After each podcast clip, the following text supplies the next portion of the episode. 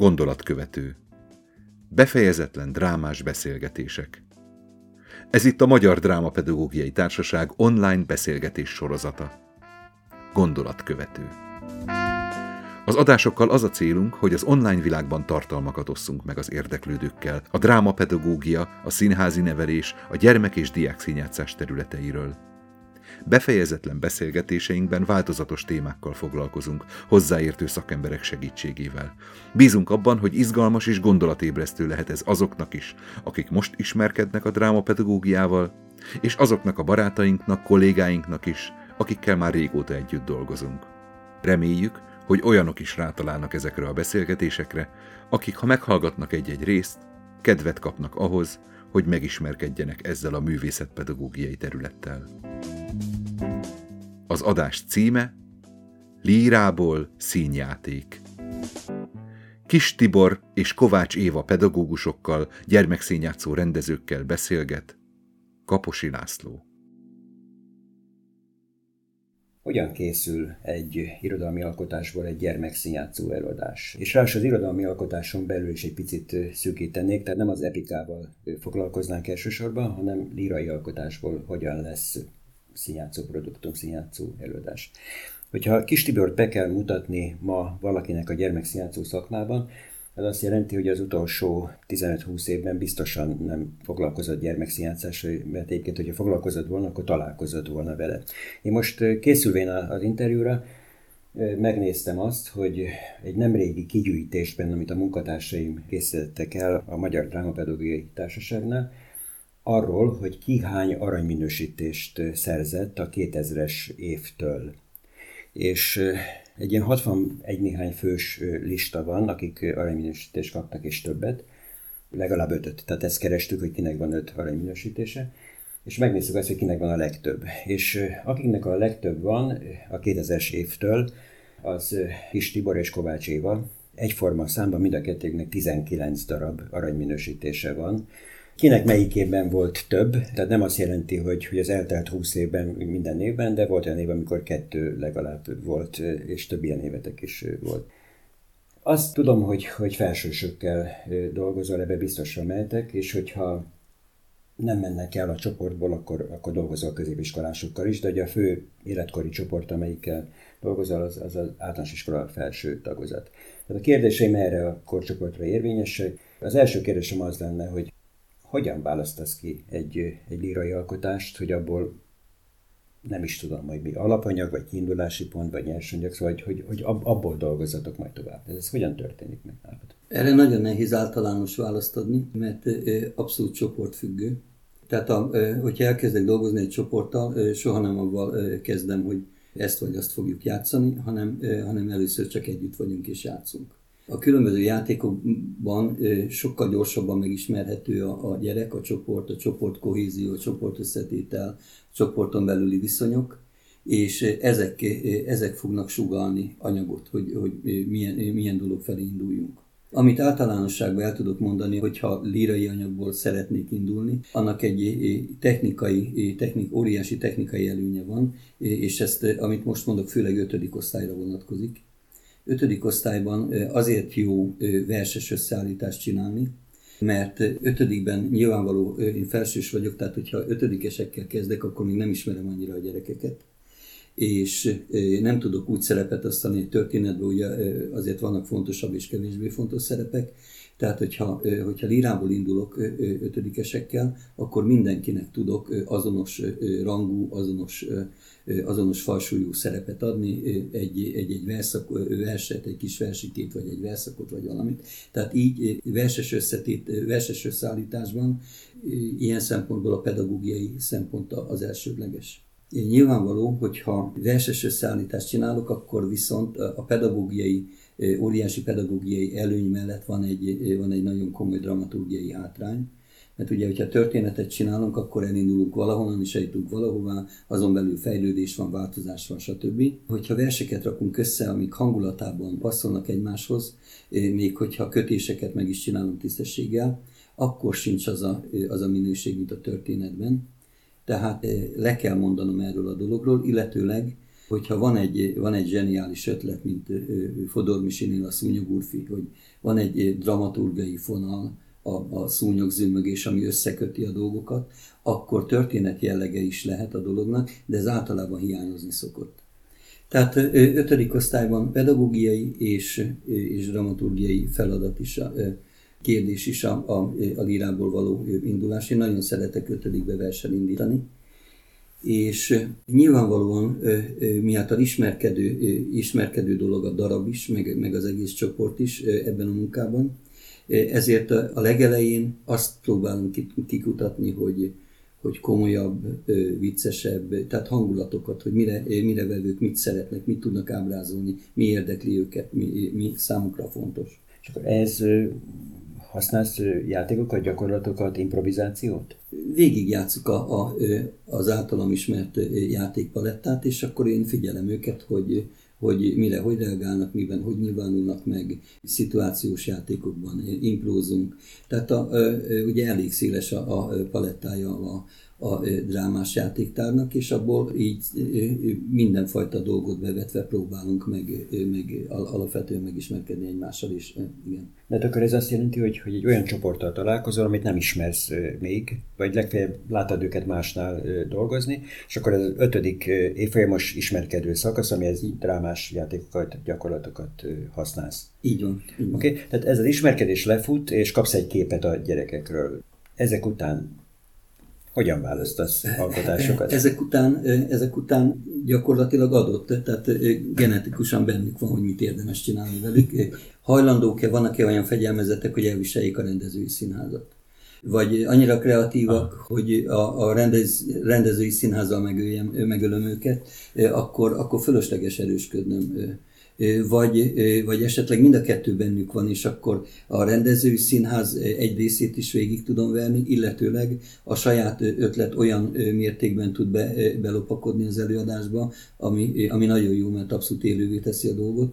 Tehát ahhoz fegyelem is kell, és kreativitás is kell együttesen. Tibi, segíts részes abban, hogy, hogy, hogy ilyen címszavakat mondanék, és hogy, hogy törölj belőle, meg egészíts ki, légy szíves, hogy az, az az ismerkedő folyamat, amit említettél, az ad egy ilyen tematikus érdeklődést, hogy ezt remélem, hogy jól értettem, ad ilyen atmoszférára utalót, hogy komoly, vagy vidám, vagy milyen, milyen hangulatok azok, amelyek megfogják őket, és akkor méred, vagy teszteled igazából a gyerekek kreativitását, a vezetői létnek a tűrését, hogy, hogy ez, ezeket hozza ez az ismerkedő időszak. Mit hoz még ezen kívül?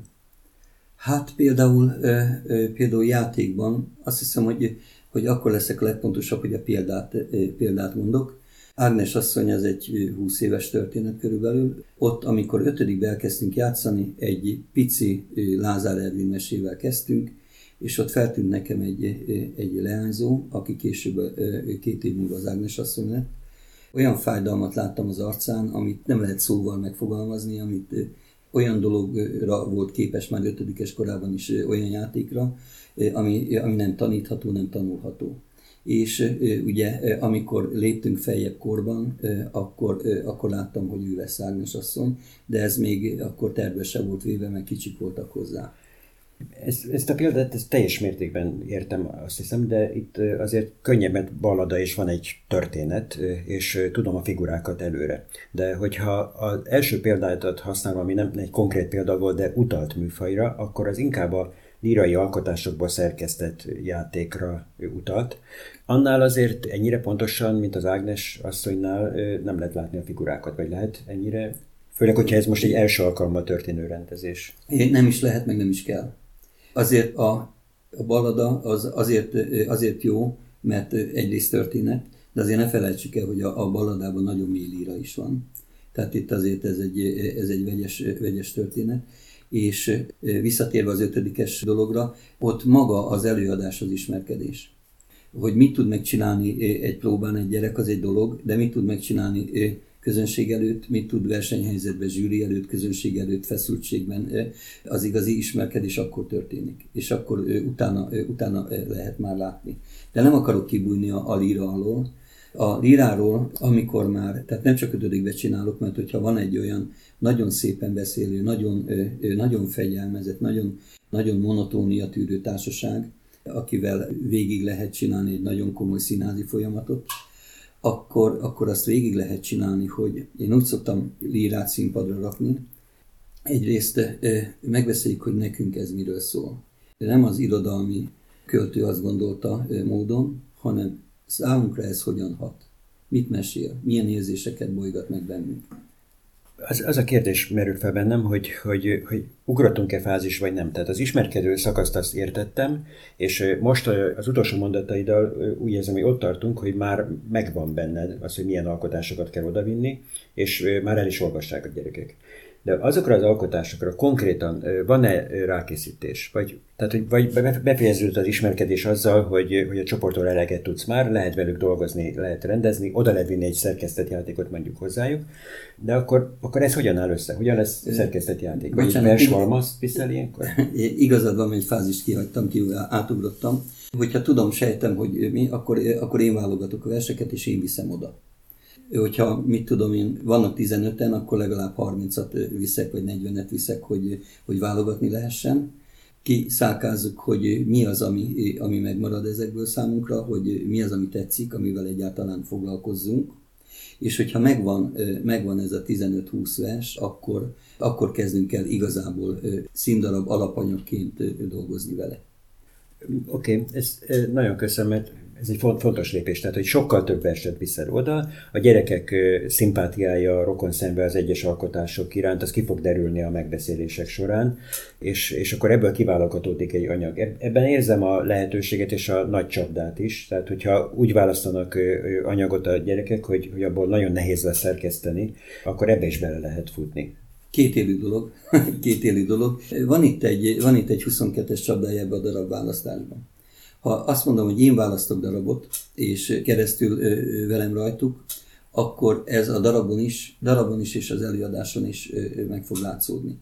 Ezt csak úgy lehet csinálni, hogyha ezt először el kell mondani, hogy nem várható el egy gyerektől akkor irodalmi műveltség, hogy akkor, akkor ő hozzon egy rakat verset. Nyilvánvalóan az az én feladatom. Viszont az is az én feladatom, hogy úgy tegyem érdekelté benne, hogy azt, azt érezze, hogy ő ebben nagyon fontos a választás folyamatában is, és hogy ezt tulajdonképpen ő választotta, vagy közösen választottuk, és akkor ezt így eh, nagy rafkós pedagógiai eh, zicserrel megoldottuk ezt a, eh, ezt a 22-es csapdáját. Hát muszáj feltennem a kérdés, hogy ez konkrétan hogyan történhet. Ez nagyon izgalmas a dolog, tehát hogy, hogyan lehet elérni azt, hogy a gyerek involválva legyen ebbe a, a folyamatba, hogyan, hogyan lehet elérni, hogy ő, ő nagyon belülről és nagyon hevesen érdeklődjék egy vers iránt. Tehát azt gondolom, hogy valami kulcs momentumról van szó. Hát valami olyas, tehát nincs, nincs itt szó nagyvanázslásról, pusztán arról, hogy megbeszéltük, hogy témában milyenek, milyenek legyenek ezek a versek, vagy esetleg valaki látott, hallott, olvasott valamilyen költőtől, és akkor abban a témában válogatunk, és a választásunk az közös. Én már futottam bele, amit az előbb kérdeztél, olyanba, hogy olyan verseket is beválogattunk, amit én nem szerettem volna.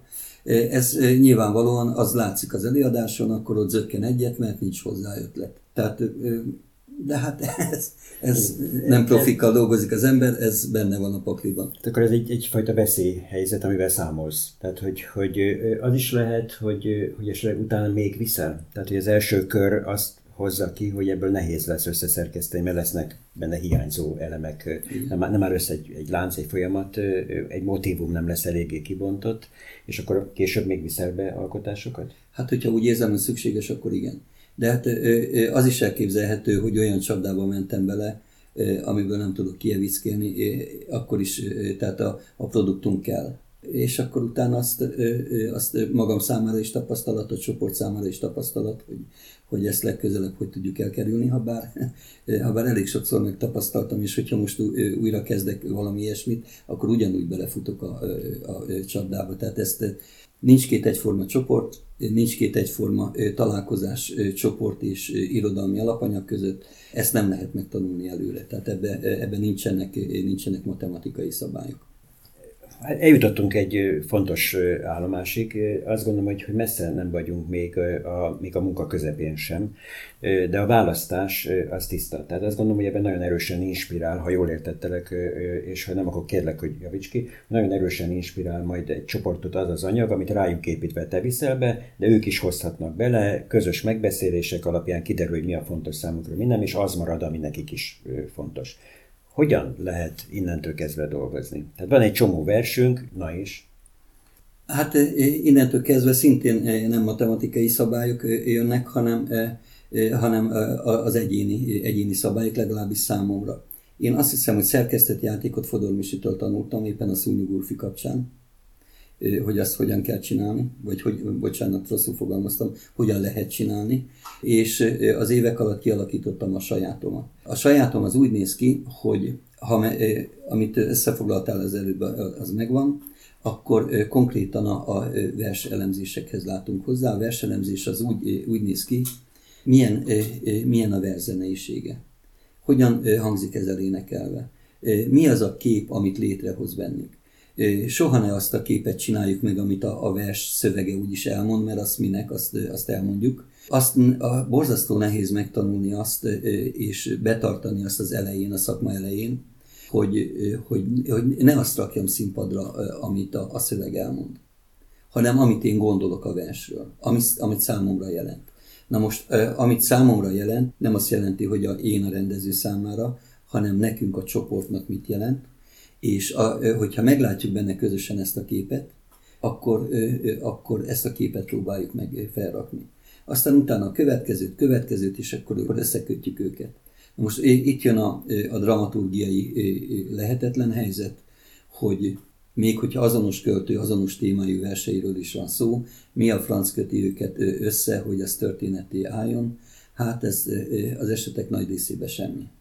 Akkor megpróbálunk hangulati kötéseket csinálni, esetleg úgy építkezni, hogy, hogy mint egy gondolati lépcsőn mennénk fölfelé, de hogyha nincs egy, egy nagyon-nagyon jó alapötlet, akkor, akkor gyakorlatilag látunk egy jó műsort, mert meg lehet azt nagyon mívesen csinálni, csak éppen nem fog durranni, mert, mert hogy ugye a történetnek az építkezése, a jellemfejlődés, a, a világ változása, vagy akármi, ami, ami változásnak, fejlődésnek gondolok, az hiányozni fog belőle, annak ellenére, hogy látványban az lehet nagyon szép, soraiban lehet nagyon szép, de, de egységesen nem tud úgy hatni, mint egy, mint egy színpadi történet. Nem lesz nehéz nekem a kis elefánt szerepét játszani, tehát ez teljesen belülről jön, hogy hogy lassan tanulok és gyorsan felejtek, de azért, ezért rögzítek magamnak.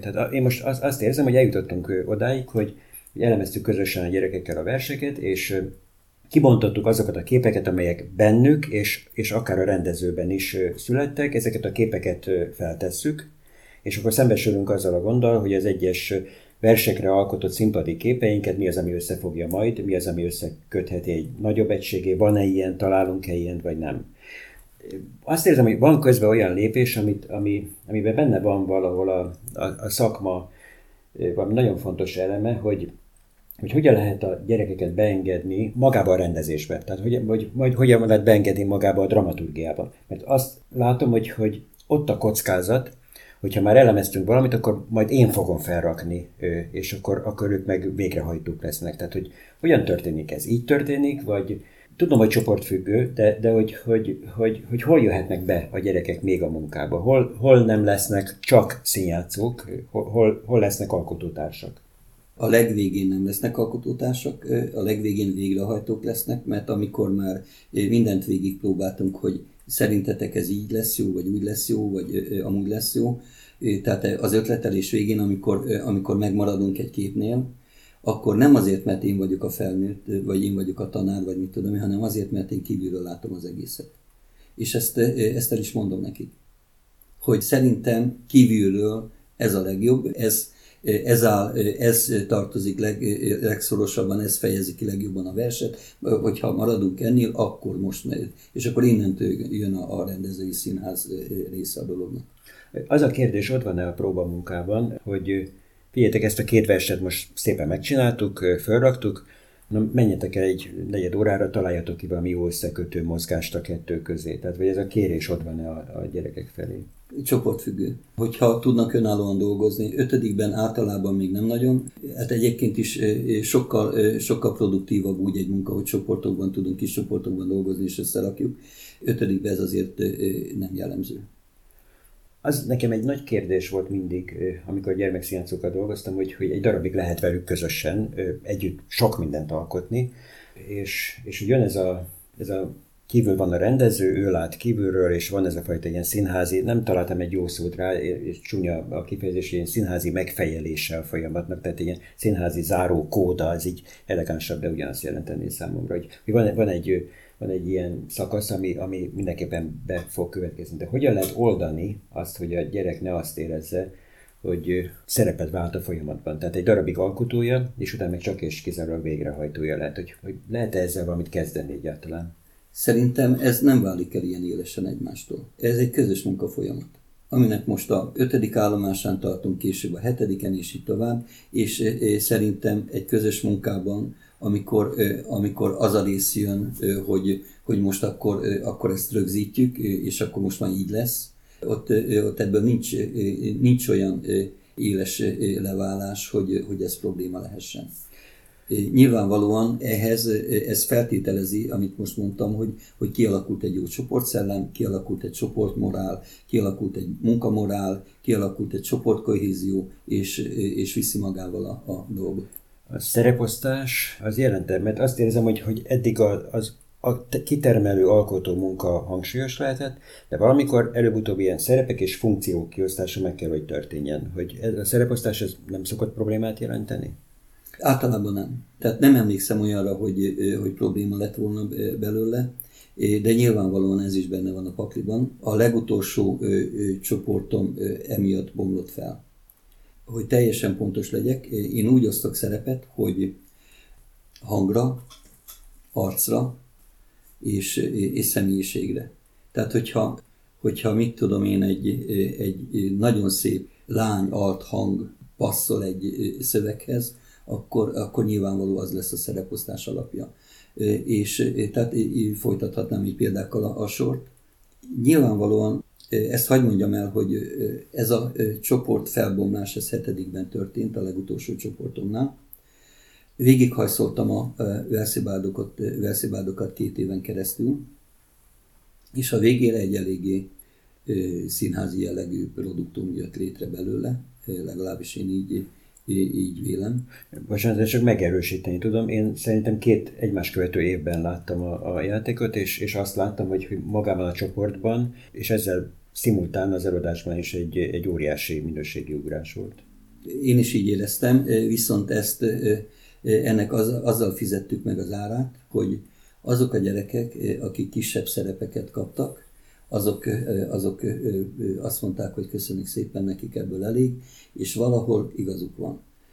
Valahol meg nincsen, mert szerintem vízhordónak is jobb lenni egy sikeres csoportban, mint sehova nem tartozni de hát ez, ez, ez ugye nem színház, ez pedagógia már. A lényeg az, hogy, hogy nagyon óvatosan kell azt kezelni, hogy mennyire akarok igazán jó produkciót, és mennyit, mennyit áldozok be érte. Mi a verszibádokat úgy csináltuk meg, hogy hatodikban, hogy közben azért csináltunk egy, egy másik produkciót is, ahol én igyekeztem ezeket kompenzálni, ezeket a, tehát aki a versziben kevés szöveget kapott, meg kevés szerepet kapott, azt a toldiban visszaadni, de igazából olyan nagy dolgot ott se tudtam adni, mert aki, aki nem képes, itt be kell látni, hogy van ahol, van, ahol véget ér a pedagógia, és elkezdődik a, elkezdődnek hatni a színházi törvények, ezzel, ezzel nincs mit csinálni. Tehát, hogyha a közös, nem tudok hogyha a közösség megtartó ereje, az, hogy része vagyok egy alkotó folyamatnak, meg egyáltalán egy közösség létének, az nem elég erős hozzá, akkor, akkor az olyan magamat többre tartom, mint más, nekem jár a főszerep, és nem másnak. Tehát, hogyha ha ezek nem, nem összevethetők, nem összemérhetők egy gyerekben, akkor lehet, hogy el fog menni. Így van.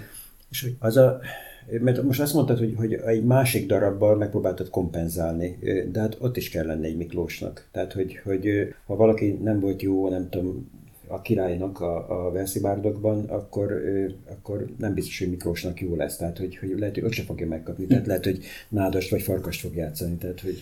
Ezt oldottuk egy kicsit, mert minden fontosabb jelenetben más volt Miklós. Azt szeretném megkérdezni, hogy, hogy, hogy hogyan, hogyan dolgoztak, teljesen technikai a kérdés, hogy oké, okay, megtaláltátok a kötéseket, vagy megvan a nagy ötlet, vagy csak nézhető és fogyaszthatóvá válik, és, és nem áldozunk be gyereket, és ott a csoport. Hogy, hogyan rögzítetek? Tehát mondtad a rögzítés szót, ezt tudom, hogy, hogy a közös dramatizálásnál, az életjátéknál is kulcskérdés, hogy hogyan történik ez ma egy, egy gyermekszínjátszó csoportban, hogyan lehet rögzíteni? Ha abszolút technikai, kérdés, technikai a kérdés, akkor ugye az első próbán, ami, amikor már végigjátszható a, a, a, az előadás, akkor azt rögzítjük. Ez a képi rögzítés. Képi rögzítéssel, és utána vetítünk és elemzünk. Aha. És folyamat, és akkor innentől kezdve én úgy szoktam csinálni, igaz, hogy ez irgalmatlan szervező munkát igényel, hogy egy idő után, ugye azért mégiscsak gyerekekről van szó, elejét veszti a próba. Ellaposodik, mert mit 83-szor játszunk ugyanazt már uncsi, még akkor is, hogyha, hogyha gyorsítva játszunk. Tehát ugye vannak ennek, van ennek egy csomó technikája, hogy hogyan lehet izgalmasabbá tenni ugyanannak az eljátszását, de bármit találsz ki, egy idő után azért uncsivá válik, és akkor szervezek közönséget. Úgy szoktunk kezdeni, hogy osztályokat hívunk először az iskolába. Amikor már úgy érezzük, hogy, hogy kimehetünk az iskolán kívülre vele, akkor már, mit tudom én, nagyjából számot mondok, egy 5-6 belső előadása mindenképpen túl vagyunk. Én ilyenkor már, amikor a sokadikat játszok közönség előtt, akkor nem is az előadást figyelem elsősorban, hanem próbálom meg megosztva a figyelmet, hogy nézni, hogy mire, hogy reagál a néző, és hogyha mi, mi valamit viccesnek gondoltunk, és, és nem nevetnek, nem reagálnak rá, vagy valamit nagyon szépnek gondoltunk, és nem, nem jön be a nézői reakció, akkor megvizsgáljuk, hogy vajon miért nem, mert akkor tehát nyilvánvaló, hogy a, az előadásban van a hiba, és akkor megnézzük, és ezeket javít, javítjuk. Ez már rögzítésen túl van, ez a javító. É, igen, igen, igen. És, és azt is említetted, hogy, hogy, hogy a gyerekeknek van egy nem, nem tudom, növekvő vagy csökkenő, félek, hogy az utóbbi tűrő képessége a, akár a monotonitásban is, hogy mennyiszer hajlandók újra játszani valamit, meddig jelennek igaz élményt és igazából játékot. Az biztos, hogy, hogy, hogy amikor egy darab elindul, és akkor játszák, az egy darabig a, a néző előtti megjelenés és a siker az megtartó erő tud lenni, tehát az, az, az tud ebben hatni. Hogyha el kell tenni, ez az egyik kérdés, akkor hogyan teszitek el? Van olyan, hogy tovább visztek előadást a következő tanévre, hogyha ha nem jött be a néző előtti siker, akkor van-e további munka, van-e további fejlesztő munka? Teljesen különböző kérdések, de ezeket most így előttem sorba, és kíváncsi vagyok ebben, mit tartasz fontosnak, és mit emelsz ki. Nagyon ritkán fordul elő, hogy egy előadást átvisszünk a jövő évre. Olyan esetben szokott előfordulni, amikor, amikor nagyon, nagyon együtt van a csapat, és akkor azért jó, hogyha, hogyha mégis átviszünk egyet, hogy játszható, több előadásunk is, mert hogyha megyünk ilyen túrákra, akkor, akkor azért illik, hogyha becsábítok egy, egy iskolányi közönséget a művelődési házba, illik legalább egy órát játszani. Tehát ilyen esetekben szokott előfordulni. A Verszibádot és a Toldit játszottuk együtt Szerbiában, és tehát ott, ott össze tudtunk rakni annyi anyagot. Nem, azért, tehát a gyerekek megunják, azért nem szoktuk átvinni, átvinni a következő évre, tehát a, a, a darabok nagy részét. Mindig újat kezdünk szeptemberben, és nagyon nehéz a felújítás. Nagyon nehéz a felújítás, pontosan azért, mert a, a monotónia tűrés az, az eléggé, eléggé gyenge, ami nem biztos, hogy baj, csak hát ebben az esetben, ebben az esetben nehéz. Kell, kellene, kellene. és kellene rá. Köszönöm szépen, végigmentünk egy, egy, egy ilyen folyamaton. Mennyire lehet ezt fontossá tenni ezer más hatással szemben, ami éri őket, vagy ami a színjátszócsoportban éri őket? Hát azért tulajdonképpen a, a, az egyik legfontosabbról nem beszéltünk még eddig, mert ez nem színházi, nem pedagógiai, hanem irodalmi megközelítés. Azért azt se felejtsük el, hogy a, a lírában olyan sorok vannak, amik, amik önmagukban egy-egy sor világtükröző. Olyan gyönyörűségek vannak, amiket, amiket a legjobb drámában, a legjobb epikában sem találok. Tehát ezt azért, hogyha, hogyha van egy olyan csoportom, ahol ne talántán én tanítom az irodalmat is, akkor ezekre a szépségekre azért, hogyha, hogyha rájövünk közösen, akkor, akkor ez így nem, nem szólam marad, hanem, hanem gyakorlati eladhatósággal írának. Csak hát ugye ezt azért nehéz. Ez ötödikbe feltételezi azt, hogy negyediktől, vagy alsótól kezdve, elsőtől kezdve folyamatosan, folyamatosan foglalkoztak verssel, hogy zenélnek a verssel, hogy tapsolnak, hogy ritmusjátékot játszanak a verset, tehát hogy, hogy él bennük a vers. Ezt, hogyha ötödikbe kezdi az ember, akkor nagyon-nagyon nehéz dolga van. Tehát azért eladható szerintem, mert olyan fajta gyönyörűségeket tartalmaz, amit semmi más, a baladát leszámítva, mert ugye a baladában megjelenik a líra, és a verses epikában is. Ugye azért ne felejtsük el, hogy a Toldi nem csak a története miatt izgalmas, hanem, hanem a, a, a nyelvi gyönyörűségek miatt is izgalmas. És hogyha erre rájönnek, a, és erre rá is lehet rendezni egy darabot, tehát mit tudom én. Aztán csendességlőn, hideg embertelen, hát nekem mond Toldi, hol lesz már tűzhelyem, hangzik el a nem tudom hanyadik énekbe, erre ugye azért lehet egy olyan, olyan 21. századi magánjelenetet rendezni, amit ugye 1846-ban megír Arany, és, és hát ez, ez ma is gyönyörűség. Tehát akkor ez a fajta érzékenység, hogy, hogy meg ez, ez a szépség iránti vágy, meg a fogékonyság, ez akkor meg lesz a mai színjátszó csoportokban, vagy megvan a mai színjátszó csoportokban. Nekem ez nagyon jó lenne, hogyha ezzel zárhatnánk a beszélgetést, és jó végszó lenne. Annyit szidják ma a gyerekeket különböző helyekről, hogy ez a, ez a, ez a pozitív kép, bevallom, hogy az én lelkemnek is jó, jó lesne. Köszönöm szépen a beszélgetést. Én is köszönöm.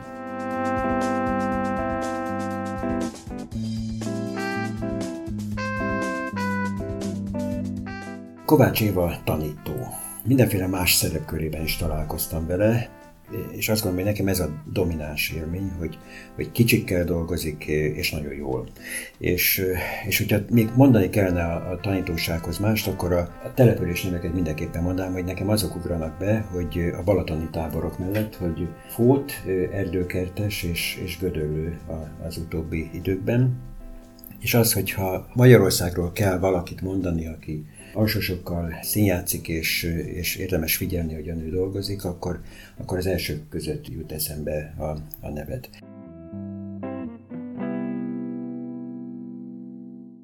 Nagyon érdekel ez a téma, hogy, hogy hogyan lehet úgy gyerekeket, akiknek a ritmus és a mozgás az nyelvük, kisgyerekeket, hogyan lehet úgy rávenni arra, hogy, hogy ezt a ritmusra, mozgásra épülő játékélményüket ezt megosszák másokkal. Hogyan lehet eljutatni őket ahhoz, hogy ezt megosszák másokkal. Magyarán hogyan készül kicsikkel, versekből egy, előadás? Mi ennek a menetrendje? Mi az, ami ebből tanulható más rendezők számára, és mi az, ami teljesen egyedi a munkádban, és amire azt gondolod, hogy azt mondod, hogy, hogy, hogy akkor ez a saját megoldásod, és nem biztos, hogy másnak is jó. Ezzel a halmazzal szeretném, hogyha foglalkoznánk. Hogyan kezdődik egy csoport léte, hogyan, hogyan jutunk el oda, hogy verssel lehessen foglalkozni? E, ezek a kérdések várnak rád, Éva.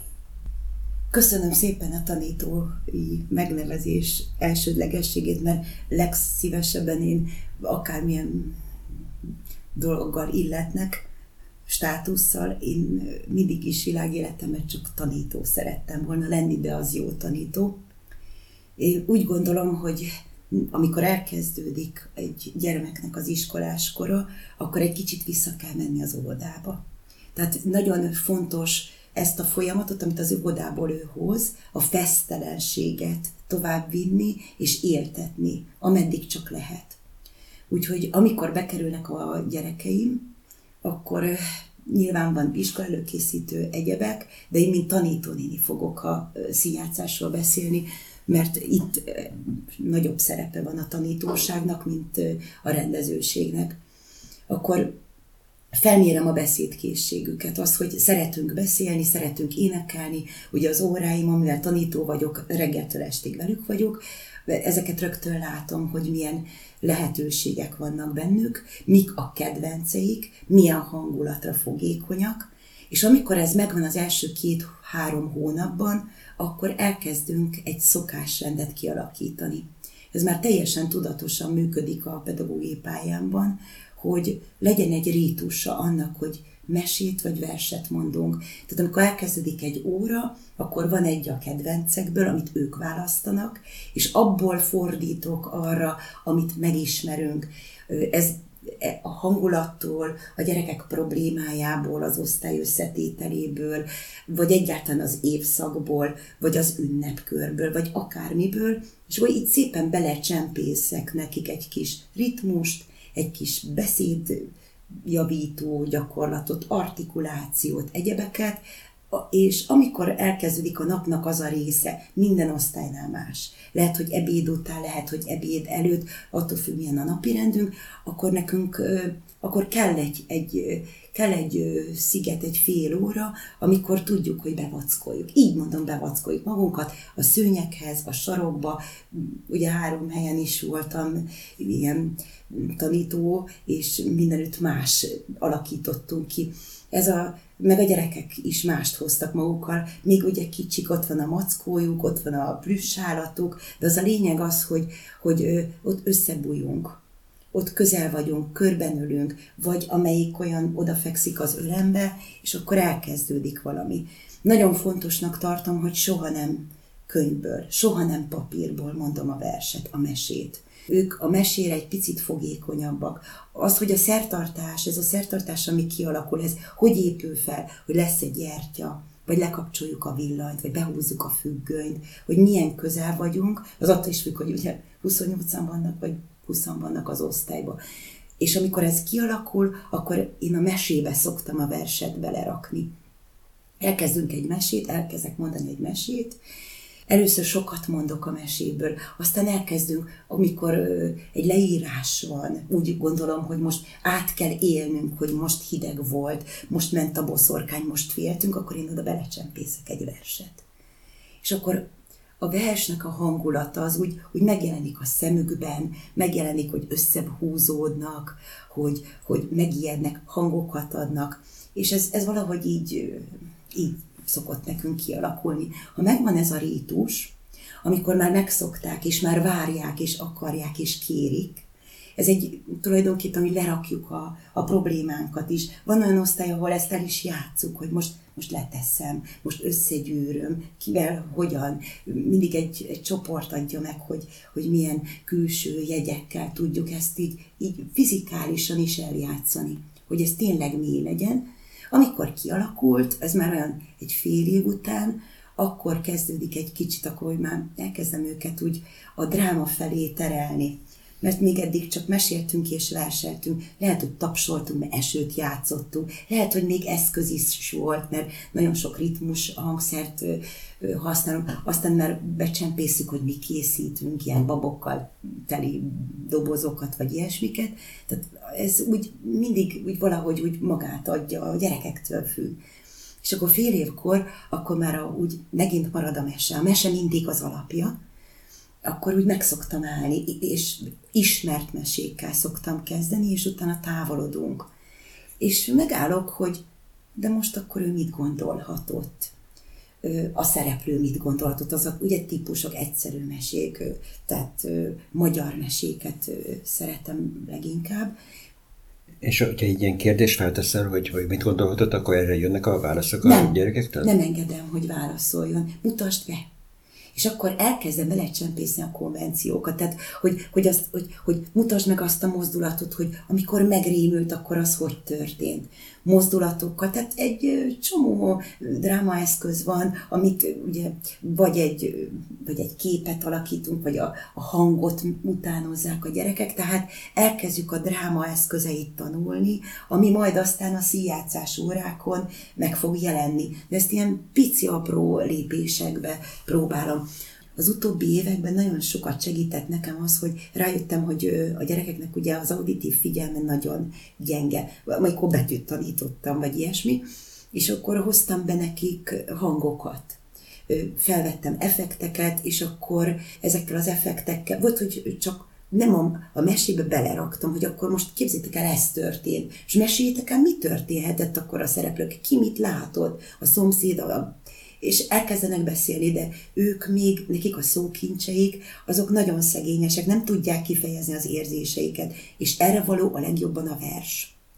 Tehát ilyenkor szoktam belerakni versikéket. Azokat a verseket, amiket én magyar óra előtt, mit tudom én, egy artikulációs gyakorlatnak, vagy egy összesség elleni versikét hoztam, vagy éppen azt a betűt tanultuk, olyan verset, tehát ami közel, vagy, vagy mit tudom én, a évszakhoz illő verset, és akkor mindegyik versnek van egy, egy érzelmi megnyilvánulása, és akkor úgy, úgy oda, oda belerakjuk ezt a verset.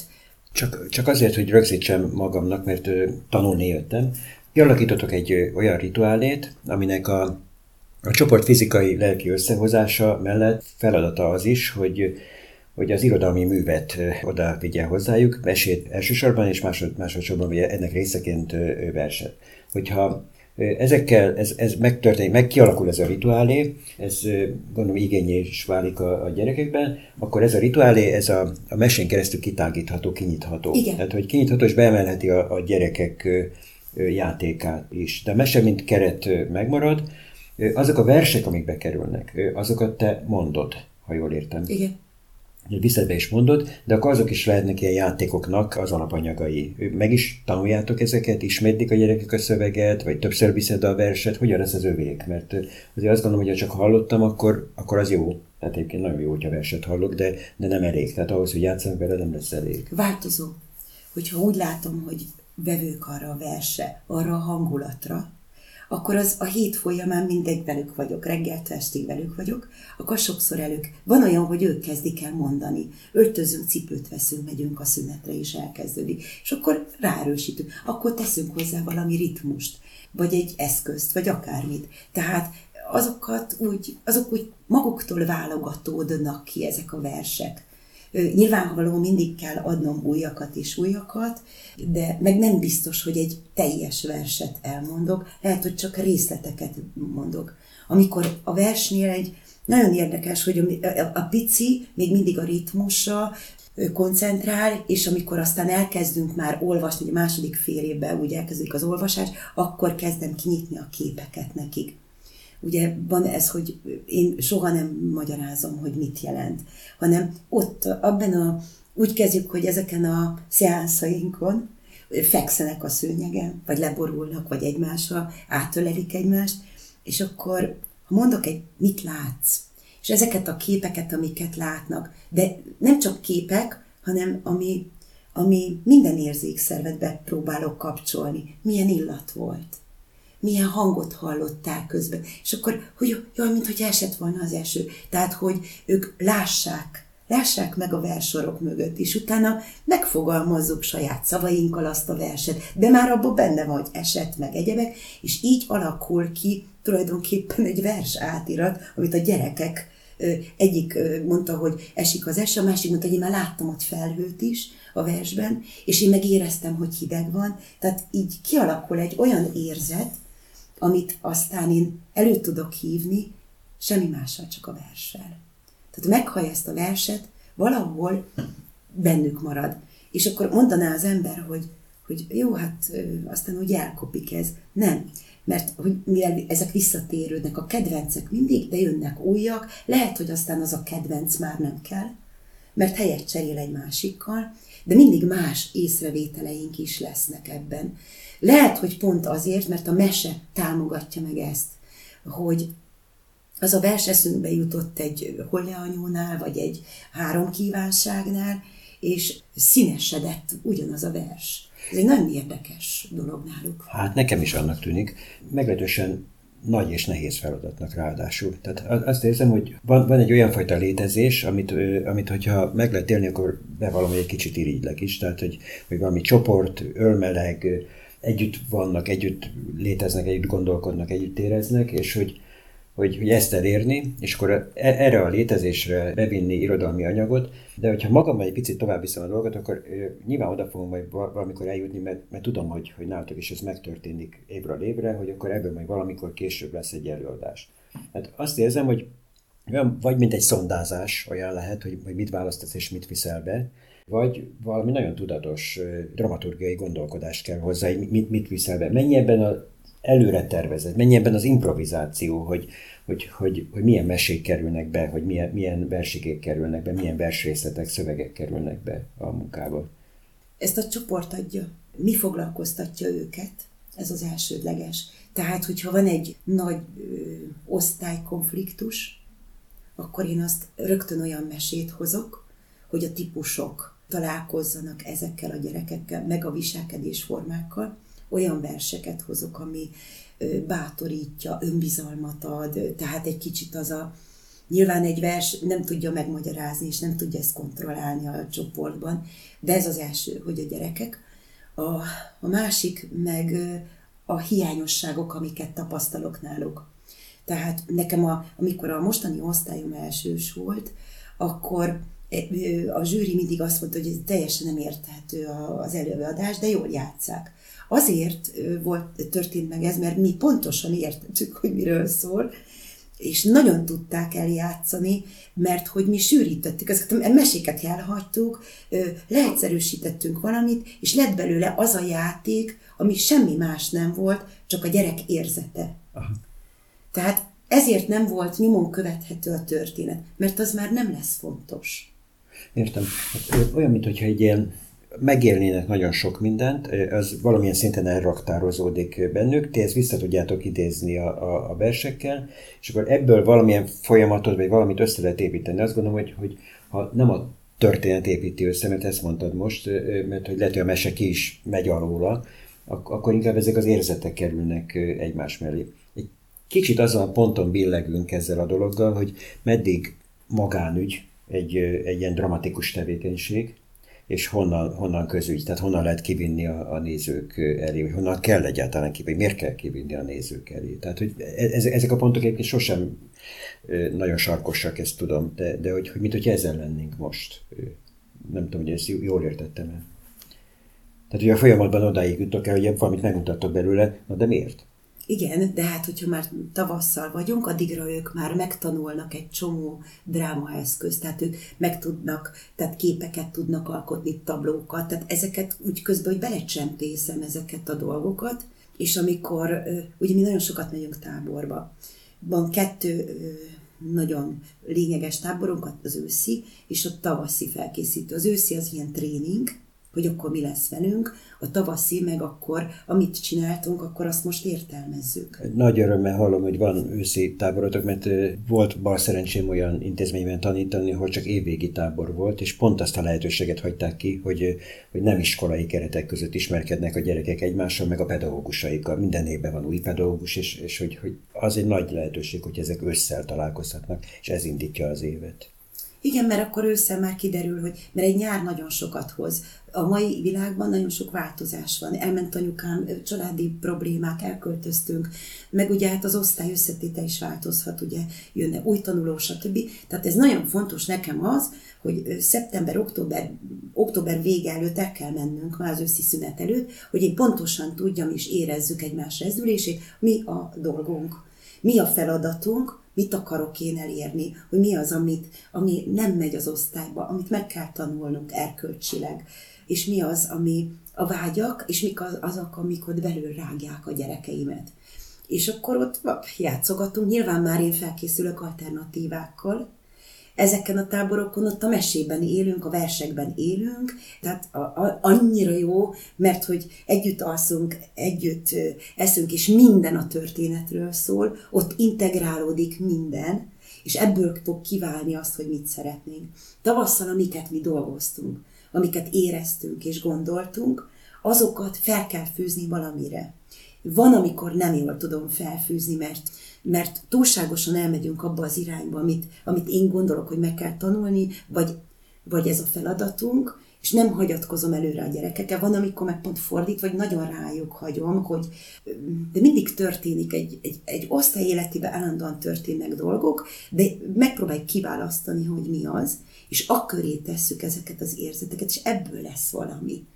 Értem. Lehet, hogy egy mesekörét tudom, de nem biztos, hogy tudom egy meseköré úgy az, a, az a kockázat jelen ebben a kicsikkel végzett munkában is megvan, hogy, hogy, hogy az, a, az a tevékenység, ami önmagunk számára érték, ami a csoport számára érték és fontos, hogy az, az össze, összerakható egy műsorra. Tehát összerakható egy olyan műsorra, ami a színház, meg a dramaturgia törvényszerűségének megfelelés, szakmai sikere lesz, meg, meg ilyesmit lehetne mondani. Azt érzem most, hogy a, hogy a hallgatlak, hogy, hogy teljesen jogos, hogy ez másodlagossá válik. Szóval, hogy ez a, ez a megfeleltetés valami olyasminek, ami, ami nem a gyerekből indul ki, hanem, hanem megfelel, megfeleltetés annak, ami a színház általános szabályrendszere. Hogy, ha jól tettem az utolsó mondataidat, akkor ez, ez, a, ez az ütközés, ez a törés, ez gyakran jelentkezik. Hogy, hogy megőrizzem azt, amit a gyerekből bontottunk ki, vagy feleljek meg annak, ami, ami a dramaturgia szabályszerűsége. Szerintem ez minden rendezőben ilyen, mind, mindenkiben benne van ez a kéte, hogy most minek feleljek meg. Hát a le, legfontosabb az a gyerek. Az, hogy ő, amit létrehozott produkciót, ő abból tanuljon, és úgy tanulja, hogy az egy maradandó legyen számára a jövőben. Az, hogy nem nyerünk, vagy nem, de azért... Nyertek egyébként csak a 19 darab aranyminősítésre azt tudnám mondani, hogy, hogy miért többet senki nem nyert, hát akkor nyertek. Hát, hogy, hogy ne haragudj, hogy közben láttam. Van egy olyan pont, amit, amit én, én, én szerintem az én, én kérdésemmel ugrottunk át, és nem szeretném, hogyha az ott nem lenne tiszta. Azt mondod, hogy ez a belső érzetek kibontása, megjelenítés felé indultok el, tanulnak formákat hozzá. Ugye ez azt is jelenti, Éva, hogy, hogy megjelenik a, a megmutatás igénye a gyerekekben? Úgy nagyon szeretnek, nagyon szeretnek szerepelni. Hát ők nagyon szeretnek, mi úgy a szomszédoknak szoktuk először a szomszédosztályoknak megmutatni, hogy ne. Amikor valami, valamit felfűztünk, akkor, akkor azt megszeretjük, megmutatjuk, és mi ezt pontosan ők érzékelik is, mert nyilván a pici még kinéz a nézőre, meg azért az, hogy nem az, hogy megtapsoltak, hanem akkor olyan csöndben voltak, meg nevettek, amit mondtam Éva néni. Tehát pontosan érzékelik a hatást. Nyilván, hogy nem, lehet, hogy nem kéne ennyire érzékelni, hogy kinéznek, még nem tudják azt, hogy hogy kell színjátszónak viselkedni, de ezeket ők, ők tudják. Meg ugye hát visszakapják. Tehát ugye mivel megmutogatjuk kicsiknek is, nagyoknak is, szomszédoknak is, mindenkinek ott, ami, ami elkészül, különböző Ugye egy iskolában nagyon sokféle dolog van, most népmese napja, most ez meg az, vagy egyáltalán csak délután van, és már esik az eső, nem tudunk kimenni. Mindig van alkalom, hogy szomszédoljunk, és ők nagyon szívesen szeretnek szerepelni. Ha más nem, akkor egy kis úgy kezdjük, egy kis verses összeállítással, vagy elmegyünk együtt játszani a másik párhuzamos osztálya, tehát ők ezt szeretik hogy megmutassák, és ők nagyon pontosan érzik, hogy ezt most nem értették. Meg azt is, amikor értik, azt igen, is, is pontosan igen. érzik. Vagy megkérdezték tőlem azt, hogy most az ott akkor azt jelentette? Aha akkor gyerekek, hogyha ezt megkérdezték, akkor az ottan jól van. Tehát mi ezekből a pici játékokból, lehet, hogy csak most egy, egy most nem a produkcióról van szó, nem a tavaszi eredményről, hanem ami ott részben elkészült, már itt a november, december, januárban, mindig ugye találkozunk, vannak lehetőségek, hogy megmutassuk, és akkor abból kiderül, hogy az nem tetszett nekik, Évan, én ott elkezdtek már ottan fészkelődni. Tehát ők ezeket én is látom, meg rákérdezek, hanem hogy szerintetek, hogy értették, hogy most te ebben a király voltál, elég király voltál, vagy jó király, tehát most ezt hogy lehetett volna másképp, és ők nagyon pontosan tudják, ötletelünk ilyenkor. És akkor valami lesz belőle. Ez nekem nagyon izgalmas, hogy olyan, mintha egy ilyen nagy, szóval ilyen szerves és bensőséges csoport létből ilyen természetes úton lehetne eljutni oda, hogy, hogy a gyerekekben a az, amit megéltünk, azt mutassuk meg kifelé, ez a vágy föltámad, és hogy akkor erre még az iskola lehetőséget is ad, bevallom, nekem a kép is tetszik. Tehát, hogy ez intézmény, bocsánat, egy intézmény lehetővé teszi, hogy például egy pedagógus sokorát legyen együtt a gyerekekkel, hogy legyenek benne olyan pontok, hogy összebújhatnak a gyerekek, és mesét hallgatnak, és verseket hallgatnak, és előbb-utóbb mondanak is, akkor hogy akkor ez egy jó dolog. Tehát, hogyha meg lehet csinálni ezt, hogy át lehet menni a szomszéd osztályba, és lehet valamit nekik adni, hát akkor az iskola az működik már. Bocsánat most negyedikesek, és hadd dicsekedjek, hogy odáig jutottunk ezzel az összebújással, hogy az idén a Népmese napja alkalmából a gyerekeim szerettek volna valamit, mert hogy ugye elmaradt egy csomó színjátszós rendezvény, meg őszitából, és a Népmese napját úgy intéztük, hogy párossával forgószínpadszerűen végigjárták az alsó tagozatos összes osztályt, mesét mondtak és játszottak egymással játékokat tanítottak, de ők annyira komolyan véve Laci, hogy ők felöltöztek szegény legénynek, királylánynak, negyedikes létükre, és mentek a kicsikhez, a, a negyedikesekhez, végig mindenkihez. Olyan sikerük volt, és ezt a, a feladatokat ők találták ki. Hát annyi volt a dolgom, hogy összeírjam, hogy ki, ki után, meg mikor megy, meg hány perc. Szerintem nincs olyan zsűri, meg nincs olyan verseny, aminek a díjazása az ehhez mérhető lenne. Tehát én azt gondolom, hogyha a legjobb az lenne, hogyha mondta ezt egy nálam sokkal képzettebb és sokkal jobb drámapedagógus, hogy, hogy, hogy az iskolát kéne átállítani a, a drámára, és ezzel tennénk a legjobbat a gyerekeknek. Én ennek a lehetőséget látom abban, amit mondtál. Valahol az, nem azért, mert a veszőparipám, de hogyha ennek a, ennek a ennek a beszélgetésnek a kiinduló pontja, és szeretnék egy picit visszatérni hozzá, hogy, hogy ez a válogatás, irodalmi mű, gyerekhez vitele az irodalmi alkotásnak, és ennek az eljuttatása később egy színjátszó előadáshoz, hogy ebben a, a válogatás, tudom, hogy csoportfüggő, ezt már megértettem, és, és egyénfüggő, ezt is értettem, hogy hogyan lehet rákészülni egy ilyen folyamatra. Tehát azon, hogy az ember verset olvas maga is, meg olvas, vagy ír, például konkrétan a te esetedben, hogy, hogy hogyan lehet rákészülni erre. Hogy, hogy azon kívül, hogy a pedagógusnak nagyon művelt embernek kell lenni, ezt tudjuk, mindenhez kell értenie, a, nem tudom, irodalomtól a jogik, vagy az elsősegényújtásig, ezt tudjuk, de, de hogy, hogy hogyan lehet erre felkészülni erre a munkára, ha lehet. Hát én most már ilyen tudatosabban teszem, hogy ennyi év van mögöttem. Elsőben magyar népmesék. Az az alap. Olyan figurákkal, akik vagy a jók, vagy a rosszak, tehát a figura nem megbontott személyiségek, tehát nagyon egyszerűek. Kiindulva abból, amit ők már ismernek mesét, hogy a felismerés öröme is meglegyen. Vörös Sándor, Kányádi, tehát meg amit össze-vissza hozok, meg amit ők hoznak, mert ők is nagyon sok verses kötetet behoznak például, hogy kaptam karácsonyos, többi. Második évben egy picikét megyünk a távoli mesékhez, de a mese. Itt már árnyaltabb szereplők vannak, amikor már nem a típus, hanem már a szegény emberben is van egy kis rosszaság, a gazdag emberben is van egy kis jóság harmadik osztály az egy nagyon nehéz. A harmadik osztály a legnehezebb. Ott nagyon elválik, hogy több a kisgyerek, vagy már több a kiskamasz. Ott mindig olyan meséket vagy történeteket választott Lázár Ervin például, amiben még, mit tudom én, a Lázár Ervin, nem a Lázár Ervin meséket, hanem a novellákat szoktam bevinni nekik, a Csillagmajor és egyebeket, ahol van még egy kis misztikum, de van már egy, van már még egy kis mese is benne. A varázslatra vágynak még, nem tudnak még elszakadni. Vagy tavaly évben a görögöket, a görög mítoszokat, azt nagyon szerették. Abba is van, ugye hát tudjuk, az istenek is sem voltak tökéletesek, ott már megjelenik maga a személyisége a szereplőknek, hogy nem csak jók és rosszak vagyunk, hanem vannak jó és rossz tulajdonság. Ezeket már ők nagyon szeretik, ezt az, szeretik, és tudják is és ezt tapasztalják a világban, és az életkoruk is szerintem ezt szorgalmazza. És a negyedik osztályba pedig azt szoktam, ami, ami már az önálló, hogy ők egy kicsit tegyenek hozzá többet.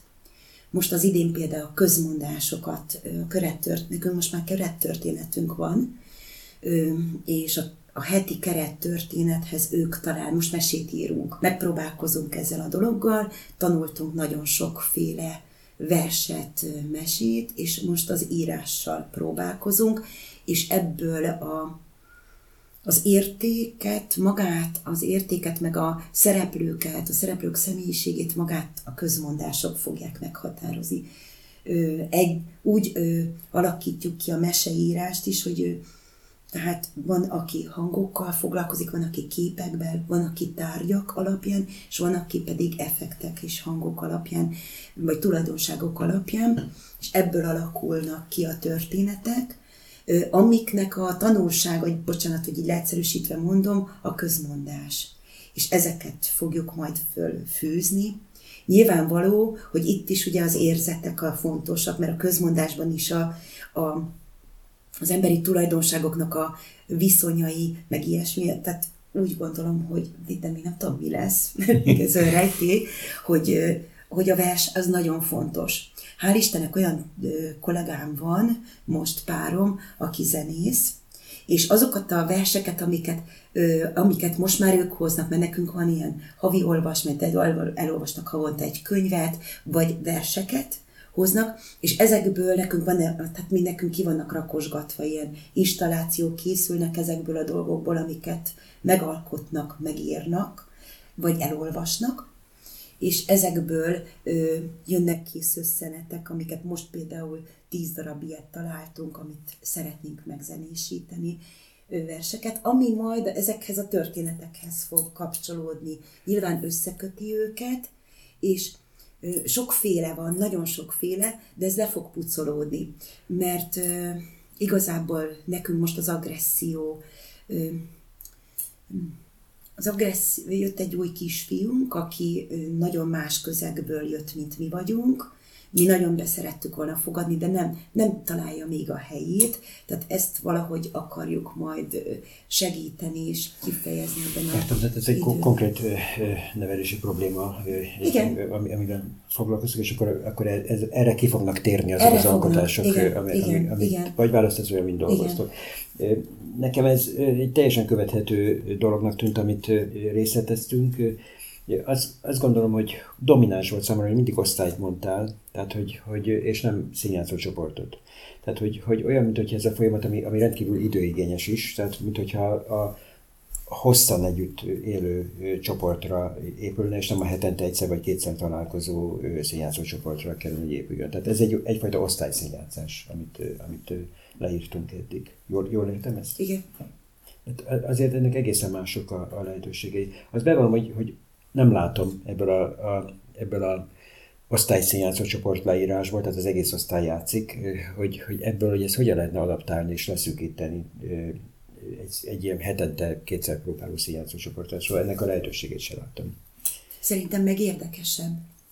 Azért, mert ugye én dolgoztam úgy itt a Fóti Művészeti Iskolában, ahol több osztályból jöttek a gyerekek, ott is meg lehet ezt tenni, mégpedig azért, mert hogy különböző közegekből jönnek a gyerekek, és sokkal érdekesebb problémákat, felvetéseket, gondolatokat hoznak, mert minden osztálynak kialakul egyfajta egyénisége, és sokkal színesebbeket lehet. Az így most így, hogy én egy osztályban csinálom ezt, egysíkóvá is tud válni fel kell ö, rázni, vagy nagyon el tudunk, tehát ez olyan, mint amikor a sebet elkaparom. Tehát nagyon vigyázni kell arra, hogy ö, nehogy elkaparjuk a sebet. Ez lehet belterjes a dolog. Igen, igen, de hogyha a külső impulzusok, sok-sok külső impulzus találkozik, sok-sok ö, magyar tanítónéni és más verseket mond az osztályának, akkor egészen másképp, de ugyanígy ki lehet alakítani. Értem. Egy, ez, ez egy rögtön éreztem az előbb, hogy egy táborban ez megoldható, de akkor ezek szerint ennek a munkának egy sűrítmény, ez kivihető egy ilyen, ilyen heti egy-két alkalommal dolgozó csoportba is, és akkor náluk is meg lehet próbálni ezt. Az, az a fajta rend, hogy egy, egy ilyen a csoport rituálétől, szokásrendjétől, a, az irodalmi anyagba való bevezetődésen át, vagy annak a megélésén át eljutni oda, hogy a kifejezés, a megmutatás vágya és megjelenés, és ennek valamilyen mederbe terelése, tematizálása, ez akkor egy csoportra is megtehető. Nekem ez egy teljesen szép út volt. Azt remélem, hogy, hogy ezt az utat, amit így leírtál most, ezt nagyon sokan fogják követni, és hogy ezt az iskolák lehetővé is fogják tenni a, a pedagógusok számára. Azt gondolom, hogy azok a gyerekek, akik ezekben az iskolákban, ezekben az osztályokban és csoportokban járnak, azok, azok jó járnak, jót kapnak majd a világból. Köszönöm szépen a beszélgetést! Köszönöm szépen én is!